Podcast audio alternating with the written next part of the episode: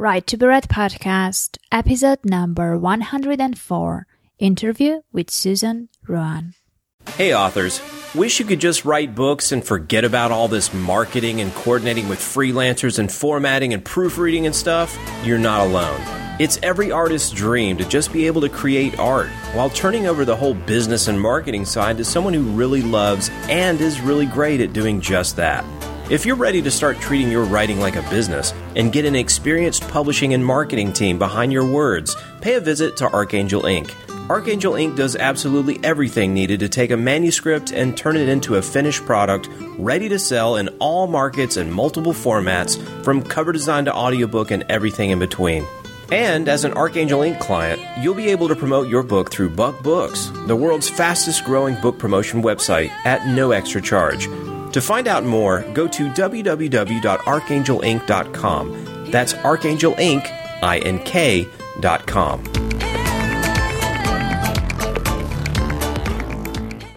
You are listening to the Right to Be Read podcast, and this is your host, Ani Alexander. Hello there, and welcome to the Right to Be Read podcast, the podcast that inspires and encourages writers. I'm your host, Ani Alexander, and as always, I would like to thank you for coming over and listening to the show. I truly appreciate your time and attention. And today I want to present you with yet another interview. Today, my guest is Susan RoAne. And uh, Susan's first book, the classic bestseller How to Work a Room, has sold over 1 million copies in 13 countries. Now it's available as a silver anniversary revised edition in print as an ebook and audiobook. Susan has been named by Forbes.com as one of the networking experts to follow in 2015. She is an author and in-demand international keynote speaker, has shared her message of connection and communication with audiences worldwide and in diverse publications. Her clients include Coca-Cola, Kraft Foods, the US Air Force, United Health Group, Yale University, Apple Computer, Procter & Gamble, authors at Google, Intel, Stanford University, LinkedIn, the National Football League, and her personal favorite, Hershey chocolate. So today we're going to talk with Susan about how to work a room, how to network, how to behave on different events, and how to make sure that as authors, we are out there being known and out there connecting with people and getting really nice opportunities. So let's welcome Susan and start our interview. Hello, Susan, and I'm really, really happy to have you over to at the Right to Be Right podcast. Thank you very much for dedicating the time and spending it with me now. Oh, my pleasure.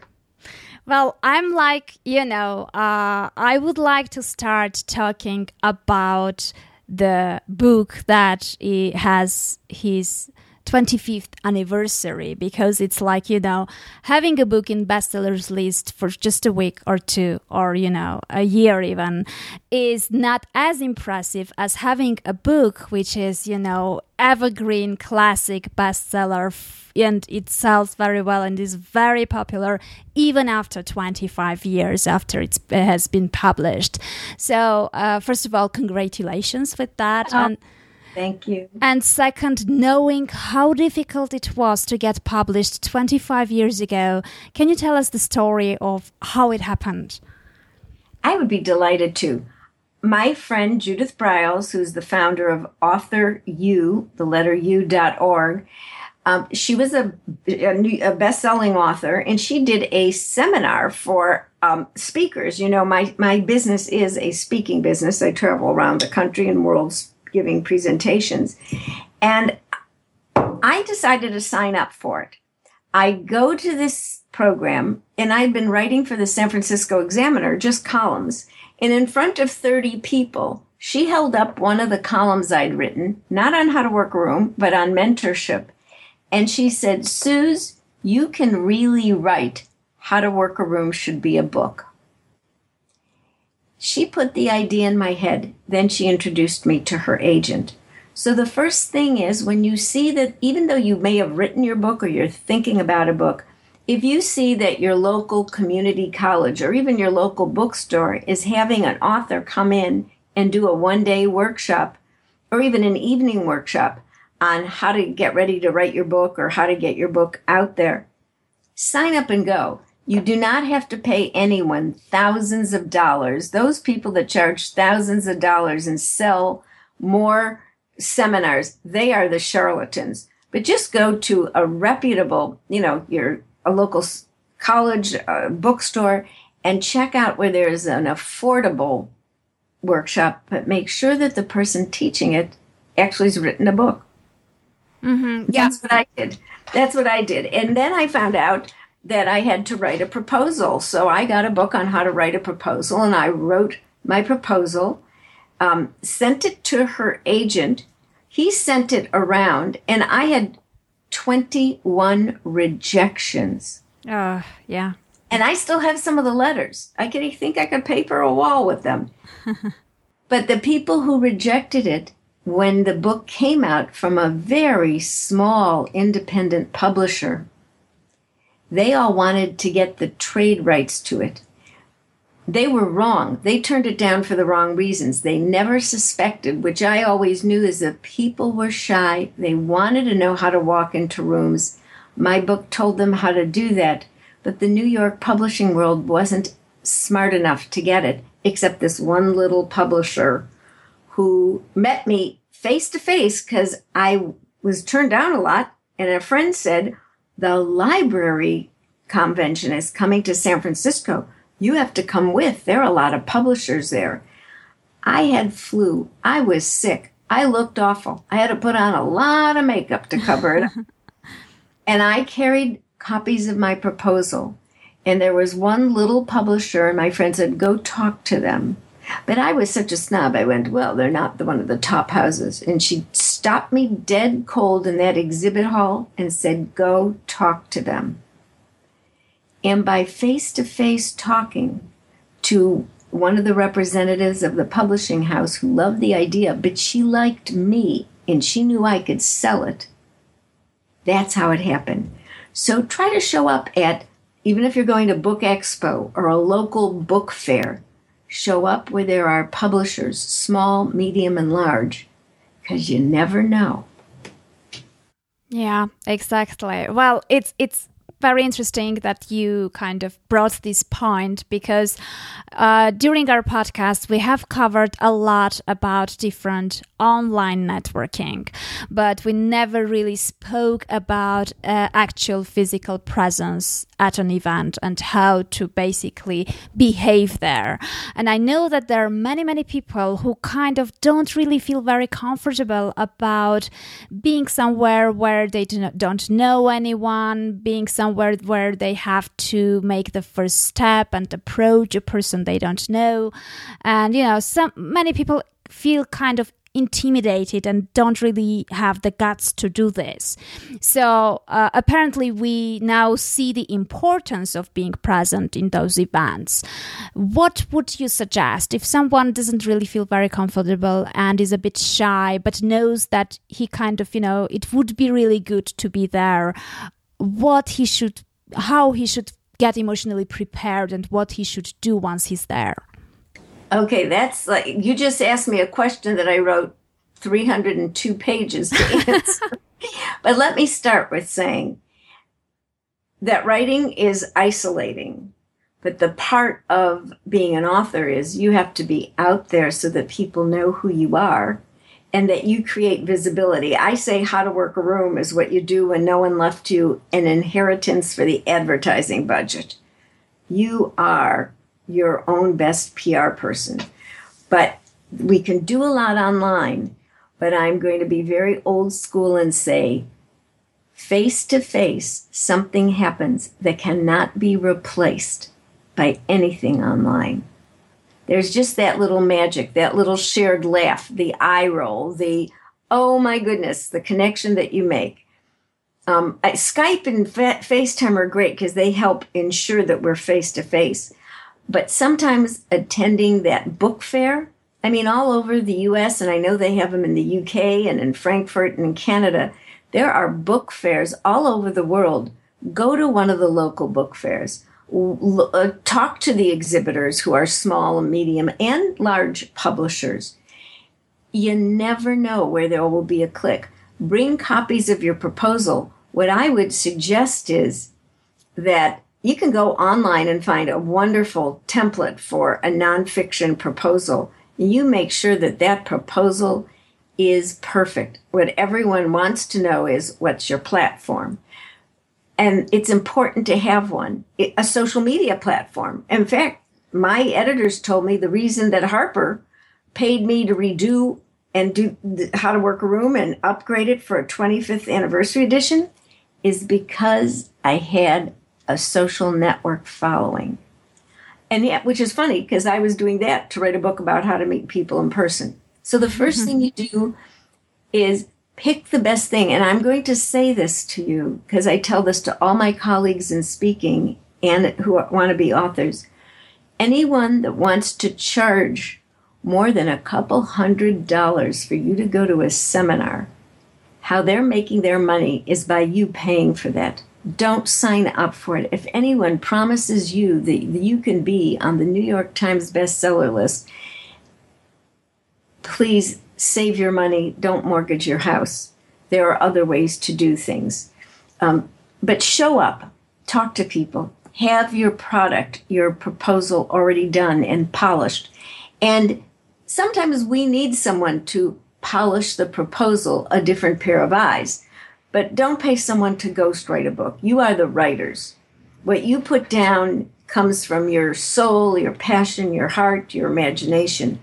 Now, someone else can edit that, but you write that first draft of the proposal.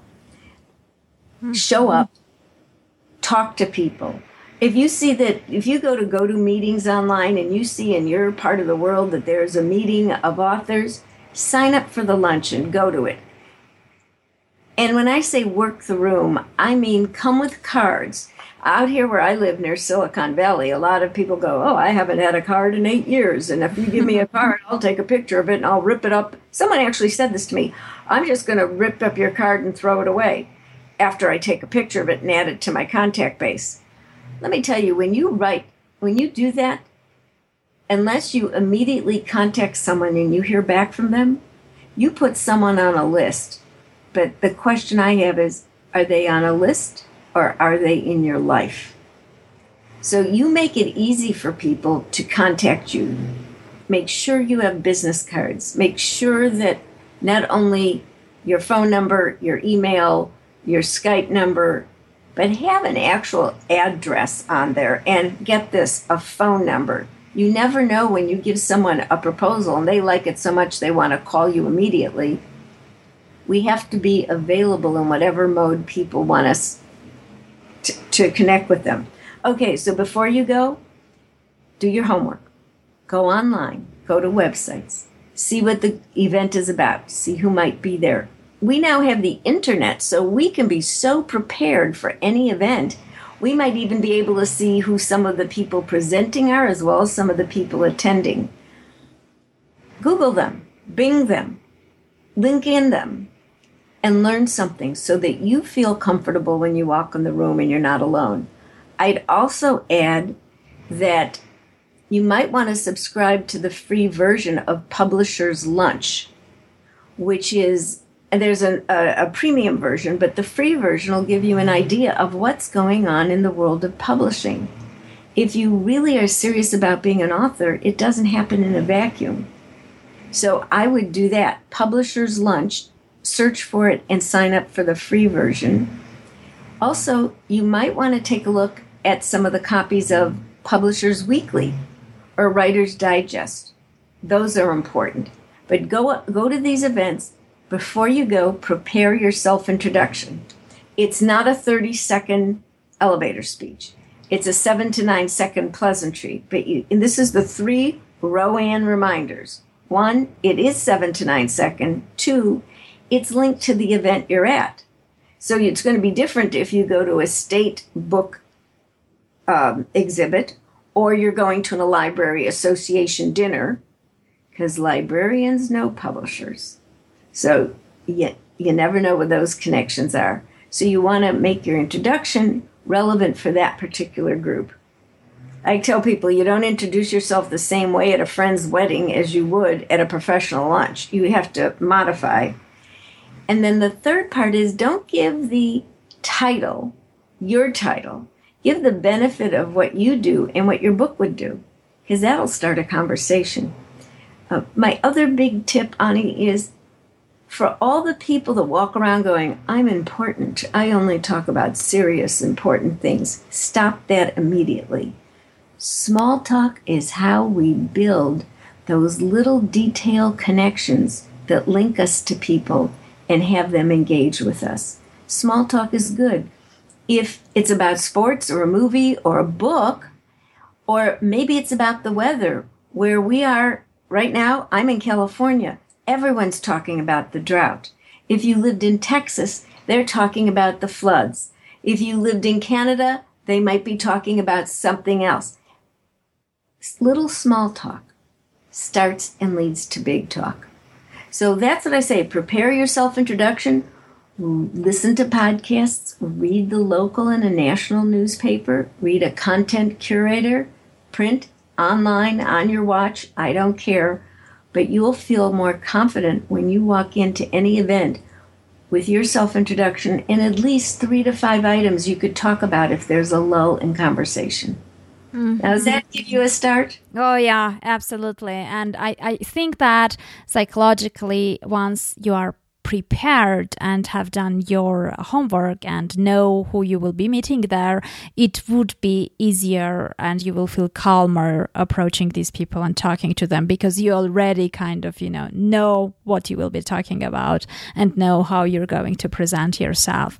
So, yeah, I absolutely believe in relationships and I, I also believe that all those small talks kind of create the first click and build up on top once you already kind of you know have that click in place. So which, which kind of brings me to the thing you have this term which says working a room and i would like to kind of understand what you mean with by that. Is it and how different it is from networking or socializing or you know just talking to a person? What is that about exactly well, you know, working a room is an old political term, and I'm originally from Chicago, Illinois, where, oh my goodness, we really had some old politics going on. So I've known the term just always growing up.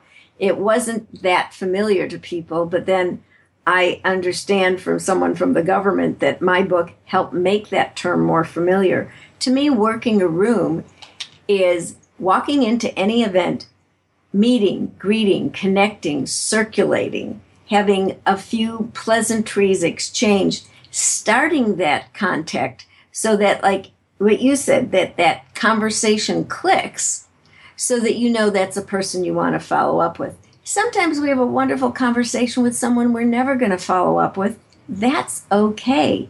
That's great practice.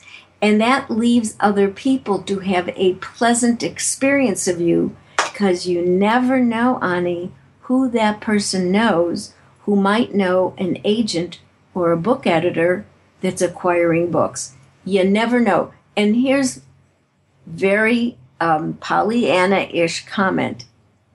Whatever event you go to, we really need to be nice to everyone. Why we may think that they're not in a position to help us because they don't have the right name on the name tag or the right company or they're not wearing the right clothes we don't know who their neighbors are, their relatives are, their former classmates are. You never know who people are and who they know. So we just have to be nice and pleasant and open with everyone. So while you're focused on, I want to meet that person, and you should meet them there. If you're going to an event and they're there, if you can, meet them but don't ignore the other people who you don't think may be important because they may be more important than you think. Mm-hmm. Yeah, very interesting point. Yeah, I, I see what you mean. So, um, how to Work a Room, your book has been sold over 1 million copies in 13 countries. So, what do you think? Which have been the most important components which kind of, uh, you know, uh, which were related to the success? Which were the things um, that brought that book to such a big success? You know what it is? It's because, and I learned this with the research because I always base my books on social science research, not just opinion of pop psychology. The research showed the preponderance of people who self identify as shy. And the, some say, I'm still shy. I used to be shy. I'm only shy once in a while. But most of us walk into a room full of people, and we, especially if we don't know most of them, and we feel very uncomfortable. I knew that and I knew I'm a former school teacher. Mm-hmm. I knew I could write a book of what I knew how to do and how I lived that could help people get prepared so they could go to any event in their life business interview, a conference, a meeting, a, a, a party, a reunion, a fundraiser, and make them feel like it's a not only a good use of their time, but they had fun and they met people and they started building their network, then that was what I felt was my purpose and job. So that's to me um, the essence of all of it is I'm still that former teacher who thinks, what can I do to help people? Nobody ever calls me for a recipe for a meal. I'm going to tell you, that's not what they call me for. um, unless they don't want to like the meal, then they call me. but I think the essence of the book is it gives people a structure, how you prepare, how you can think about making conversation. I even have a chapter in it called Mr. or Ms. Sleaze Works Room or How Not to Do It. It even tells you don't do this. That's not the way that people connect with you. Um, I think people like it because I also broke it down in terms of you can go to reunion, you can go to a fundraiser, you can go to a party. Here's how you go to a meeting or convention. And I even put in a new chapter called New Rooms to Work, the Social Media Melange, because now we have an array of social media platforms that are the online rooms that we're in. And I have made friends online that I thought were my friends that I never even met for like a couple years face to face. So, like you, I think we can do a lot online, but I want people to be comfortable and to accept the invitations that come their way that of places they should show up because it could help them build that network of people in publishing mm-hmm. because they feel comfortable. So does that does that that's that's what yeah. my is. Yeah, yeah, I see what you mean. So I was just wondering, since we already spoke about the advantages of uh, personal live communication versus the online, uh, I was just wondering uh, the things that you um, explain uh, how to prepare and how to act in order to succeed in in in these different events. Are there any things that are, you know, a common um, techniques that one could use in online communication as well? Oh, always know the etiquette of the room and the culture. What you do in LinkedIn is different than Facebook. Google Plus is different than both. Twitter has its own unwritten policies. It's a different culture. So if you do the same, I know there are a couple of uh, apps that you can write one thing and they'll put it on all your platforms. Yeah. That that saves time, but's dumb, and I'll tell you why. The audience on LinkedIn is very different than the audience on Twitter, very different than the audience on even your Facebook biz page. You want to customize it for the audience. If you were going to a meeting of Hachette book publishers, that's going to be very different their culture is different than walking into a meeting of a random house imprint. So you really want to know what the culture of that room is and the etiquette. Um, I found, and a couple people actually kind of called them on it.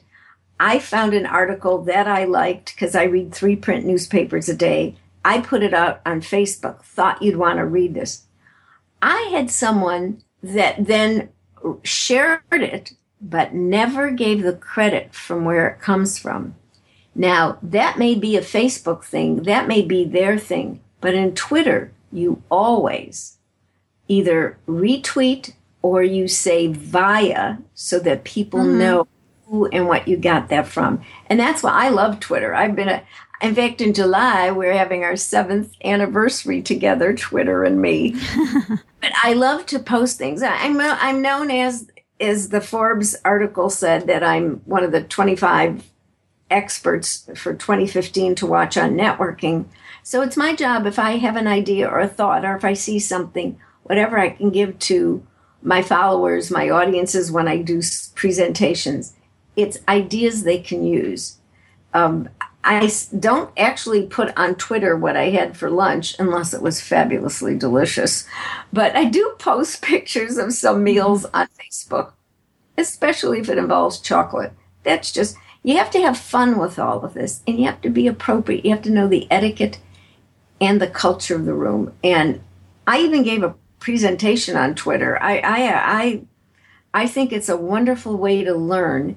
And by the way, if you're interested in your in being an author, don't poo-poo the online social media.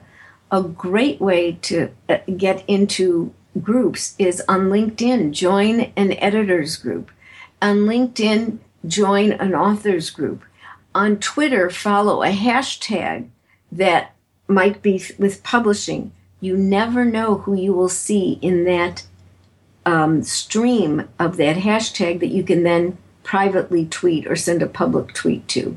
Yeah, I, absolutely. I'm like so much into that because I'm most of the amazing people I've met and most of the things that kind of as a chain reaction led me to amazing things have been based on the fact that um, you know uh, coincidentally or accidentally we kind of you know uh, bumped to each other online.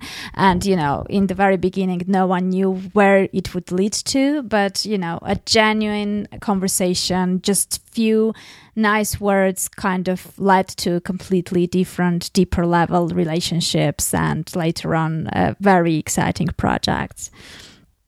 And the, and let's just say to our listeners your your audience how we're together comes from an introduction of a mutual friend, Maron Bergerket.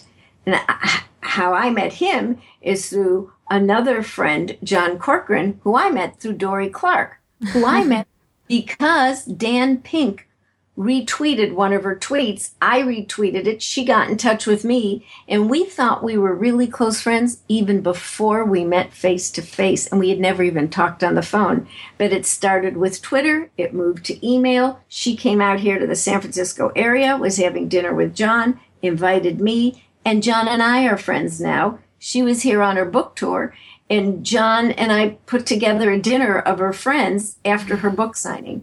Amazing.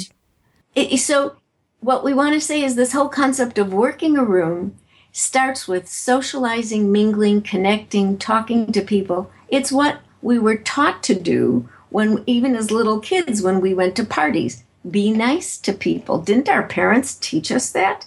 That's what it really is. In fact, one of my friends who I went to university with said to me one day in Chicago, Your book has the wrong title. Oh my gosh, what is it? He said, You should have called it how to make nice in a room.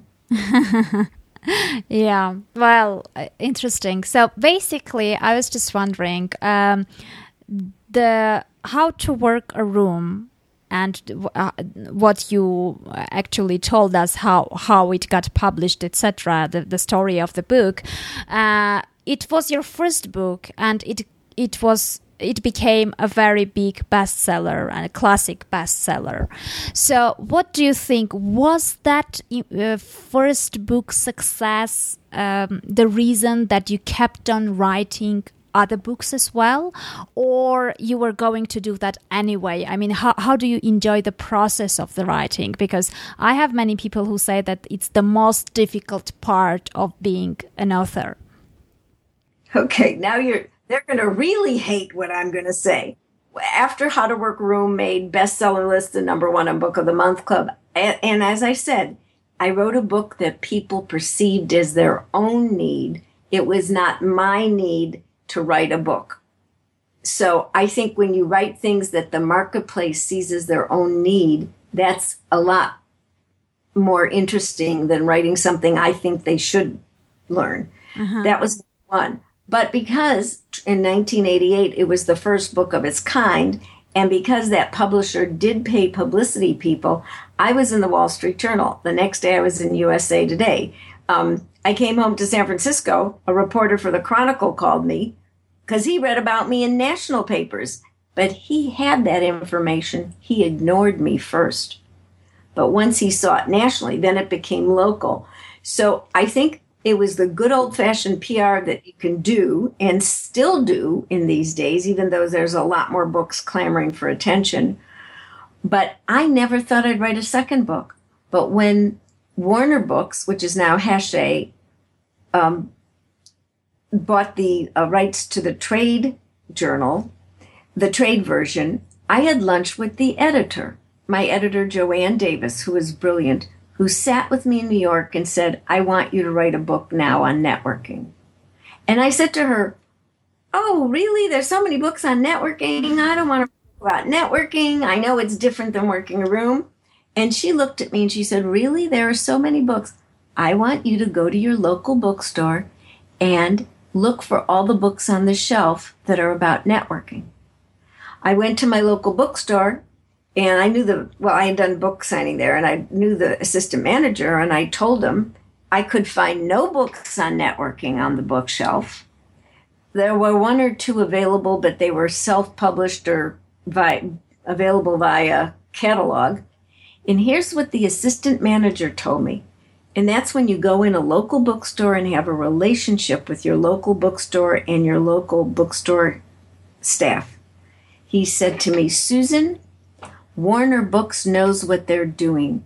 When they tell you, you they want you to write a networking book, book do it. Mm-hmm. Wow. And he knew more than I did about general books. How could I not listen to him? So I I started to look at everything I'd written for the San Francisco Examiner career series and I embraced the concept of writing a networking book. But I'll tell you why I wrote The Secrets of Savvy Networking four years after How to Work a Room. I saw some god awful behaviors that people did even then under the guise of networking. And I'd look at them like I'm from Chicago going, networking? No, that's really being a jerk. And I thought there ought to be 10 commandments about networking.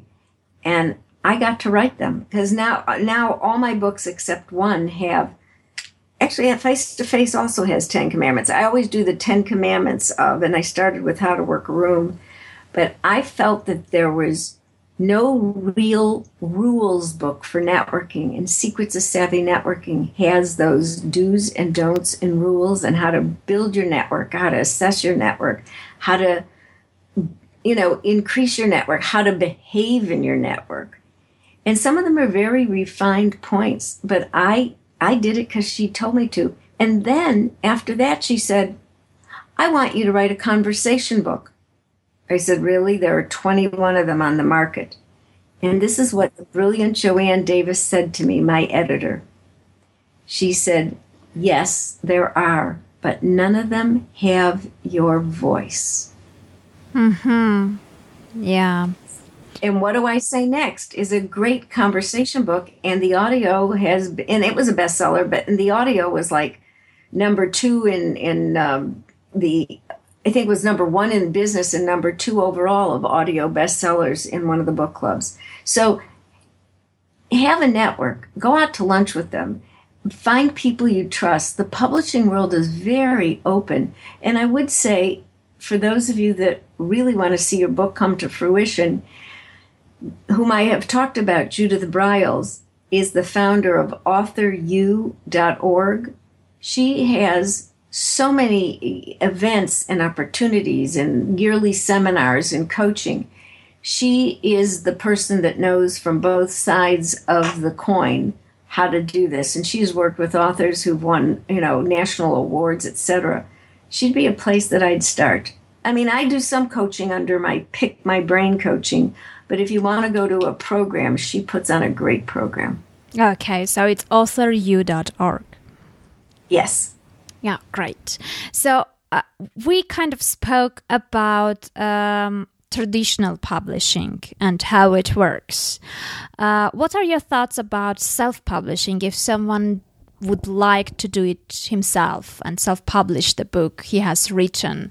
I mean, uh, do, do you see any disadvantages and you think that traditional publishing is more helpful for newbie writers, or uh, how do you see that point? Um, you know, I don't know very much about self publishing at all, but that's the wonderful thing. It's, you know, small publishing or self publishing. That's why I mentioned Judith Briles. She has been instrumental for so many people who've done that.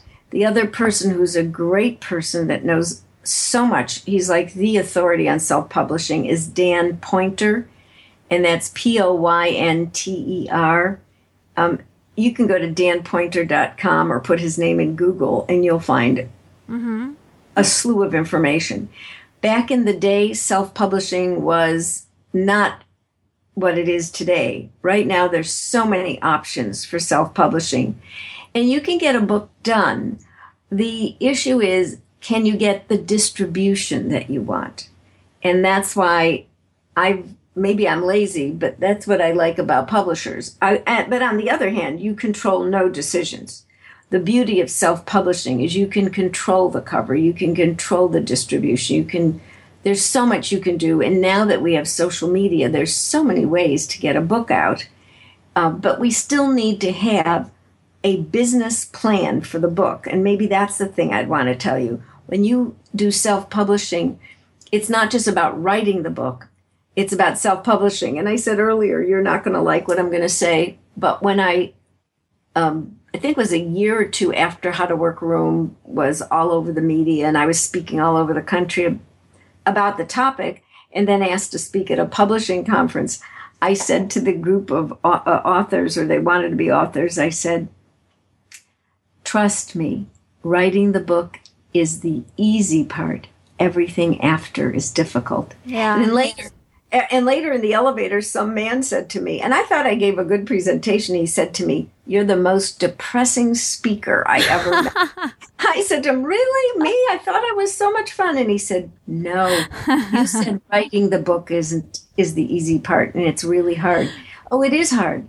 But everything after is harder, especially today because there are 50,000 books published every day. Back when I wrote, there were 50,000 published every year. Yeah. Yeah, I completely agree with you because I, I also think that writing the book is the easiest part. And uh, you know everything after that is so much harder. And also it kind of it requires a completely different set of skills actually. So you know uh, the people who who write well and who write good books not necessarily uh, are prepared to uh, and don't have those skills to kind of implement and have uh, things happen. So they have to start learning those from scratch. If in case they are doing self publishing.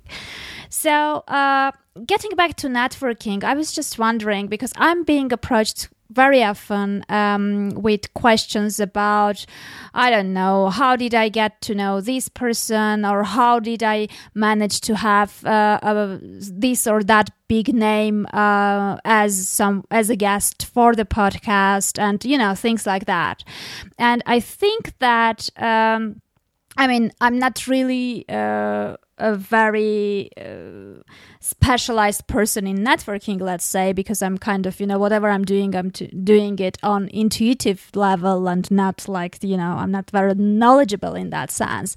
But I have a feeling that um, a very crucial role is playing the personality actually. So I, w- I just want to touch that. Uh, what do you think about the role of the personality and how to find this balance between you know being too personal and showing your real self and also getting this balance of you know being a bit maybe formal or, or somehow, you know, uh, respectful to the environment and the ethical rules, let's say, of that specific event? Okay.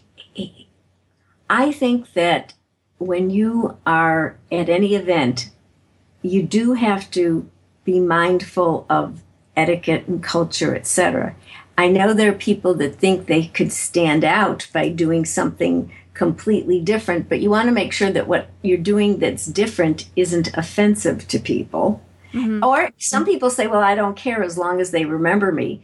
But my thought is, you don't want to be remembered for the wrong reason. Yeah. okay. And in terms of being personal, you know, I had this happen to me when I started my business and first was invited to women entrepreneurs. I was a former school teacher and we had layoffs. So that's where I didn't even know I had a business, but this is what ensued. And I once had someone say to me, You know, Susan, you're not very businesslike. Uh, you know, you're a former teacher. You do things very personally.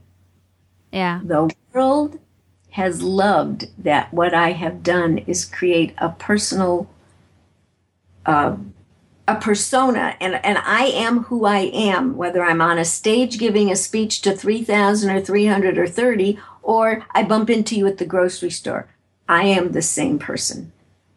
I think people really respect having a person be a person instead of acting out a personality or an alter ego. I'm not going to refer you to anybody in my world of publishing if I don't think you are smart, ethical, interesting, fun, trustworthy. And if you're not who you are, why would I risk my network by giving you an access to them? Mm-hmm. Yeah, I see.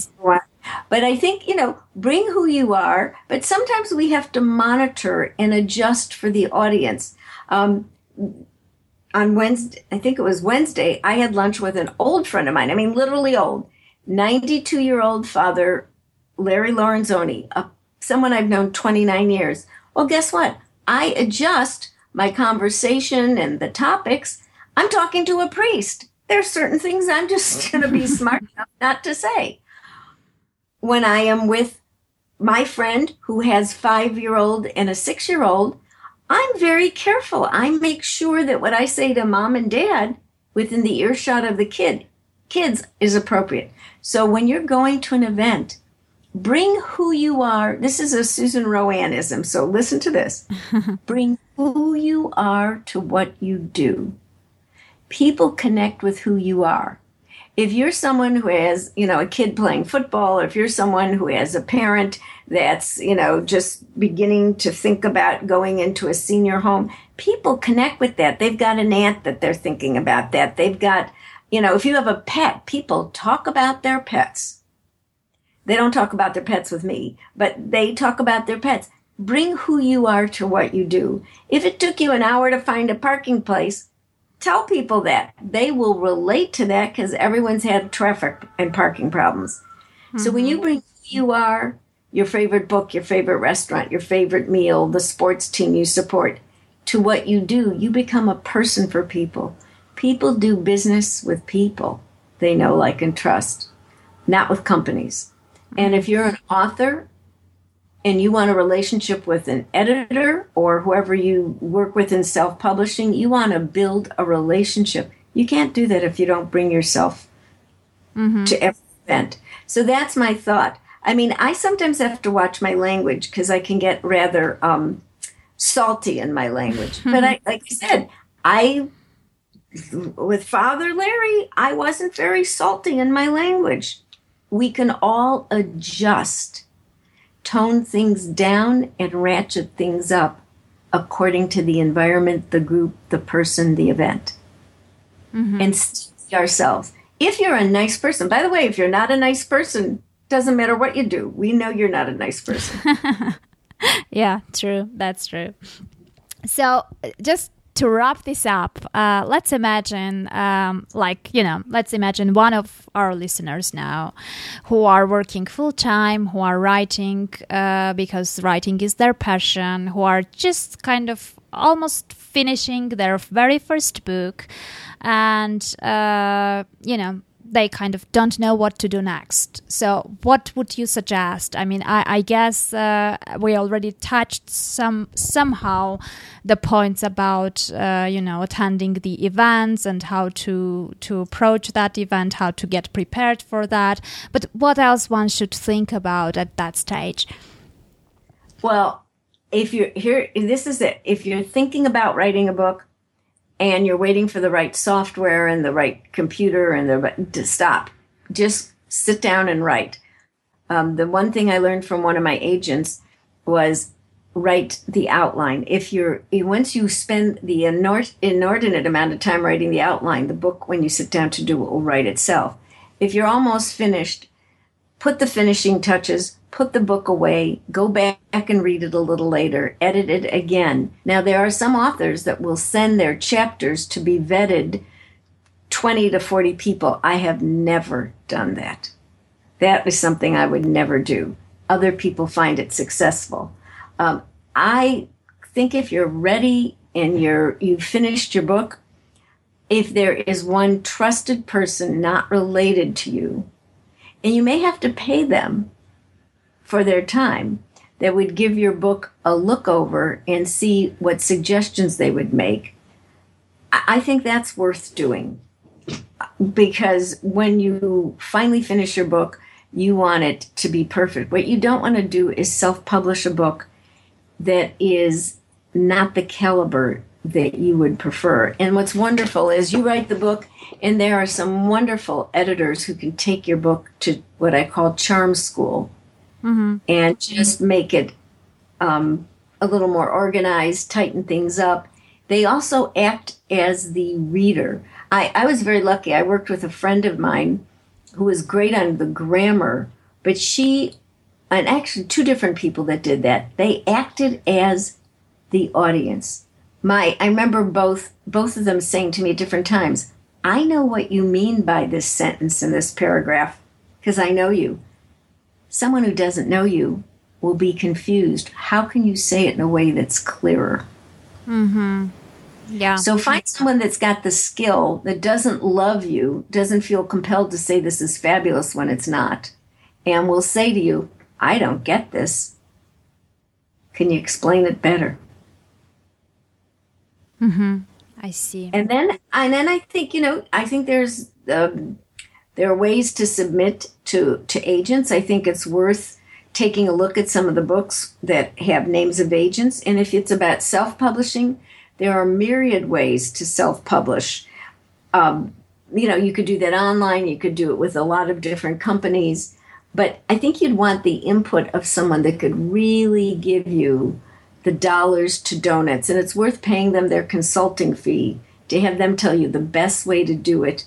And here's what I say I don't edit people's books that way, but if someone is finished with a book, of course, I, rem- I do recommend authoru.org, but I have a number of people that I know that have worked in New York publishing that are now private who would be happy to be hired by you to have them give your book that visit to Charm School. Mm-hmm. Yeah. And you can email me and I'll be happy. If you're interested, I'd be happy to give you some names. Yeah, before we part, it, it's very good that re- you reminded me about this. So let's let's find out where my listeners could get in touch with you and what's the best way to approach you if they would like to. Well, go visit my website because it has a lot of material on it. And I am going to, we're going to make sure in the show notes that you have an article that I've written. I've written a lot for authors and I've spoken to authors conferences. Best way to find me is susanroane.com, and that's S U S A N R O A N E.com or howtoworkaroom.com. You can also fi- email me if you have a question, and i am sure I'll have an answer or I'll investigate, and that's Susan at SusanRoane.com. Um, I do consulting I'm on Pick My Brain Consulting, rightfully so. But if I'm not the right person, I'll make sure that I get you to the right person. I, I, I choose to only work with one or two authors a year, but I'll get you to someone that'll really help you. And if you know of someone, a company, an organization that wants to hire a speaker for a conference, I'm a I think I'm best used as the kickoff speaker because I get everyone up and talking to each other. It's my number. Call me 415 461 3915. I actually have a phone that works. Amazing. Well, thank you so much for dedicating this almost hour with uh, with talking to me, and uh, I'm sure that we got tons of value and we learned lots of new things about networking. And um, I I really appreciate your time, and I really am glad that we kind of met, although online, but still, you know, it's better than not meeting at all. That's exactly right. And for all of you that are, just know this: I my book was rejected 21 times, so just hang in there. Write the best book you can. Believe in yourself, and do all the work that you can to get it out there and let people know about it. And just good luck and keep on writing. Amazing. Thank you very much. Okay, I guess that was what we had for you today. But before I tell goodbye, I would like to remind you once again that on July 1st, we will be celebrating the Write to Be Read podcast's first year anniversary. And I'm throwing out a live Q&A hangout with me. So basically, I would really love to have you here because we will finally get together and have fun. And you will not only only hear me but also see me. I will do my best to respond to all the questions that you will be asking. Uh, I will share everything that I have learned so far from my podcast guests, and uh, you might have also a surprise guest in there as well as in case you register and not be able to make it, I will send you the recording of the Hangout so you will actually be able to see it later on. So I guess um, that would be really fun. I hope that I will see you there. In order to register, please go to www.anialexander.com backward slash birthday. I will be really, really happy to meet you there. And I really hope that you will enjoy the hangout and get something new. So once again, www.anialexander.com backward slash birthday. I will be waiting you there on July 1st. Meanwhile, keep on writing, have a nice week, and stay awesome.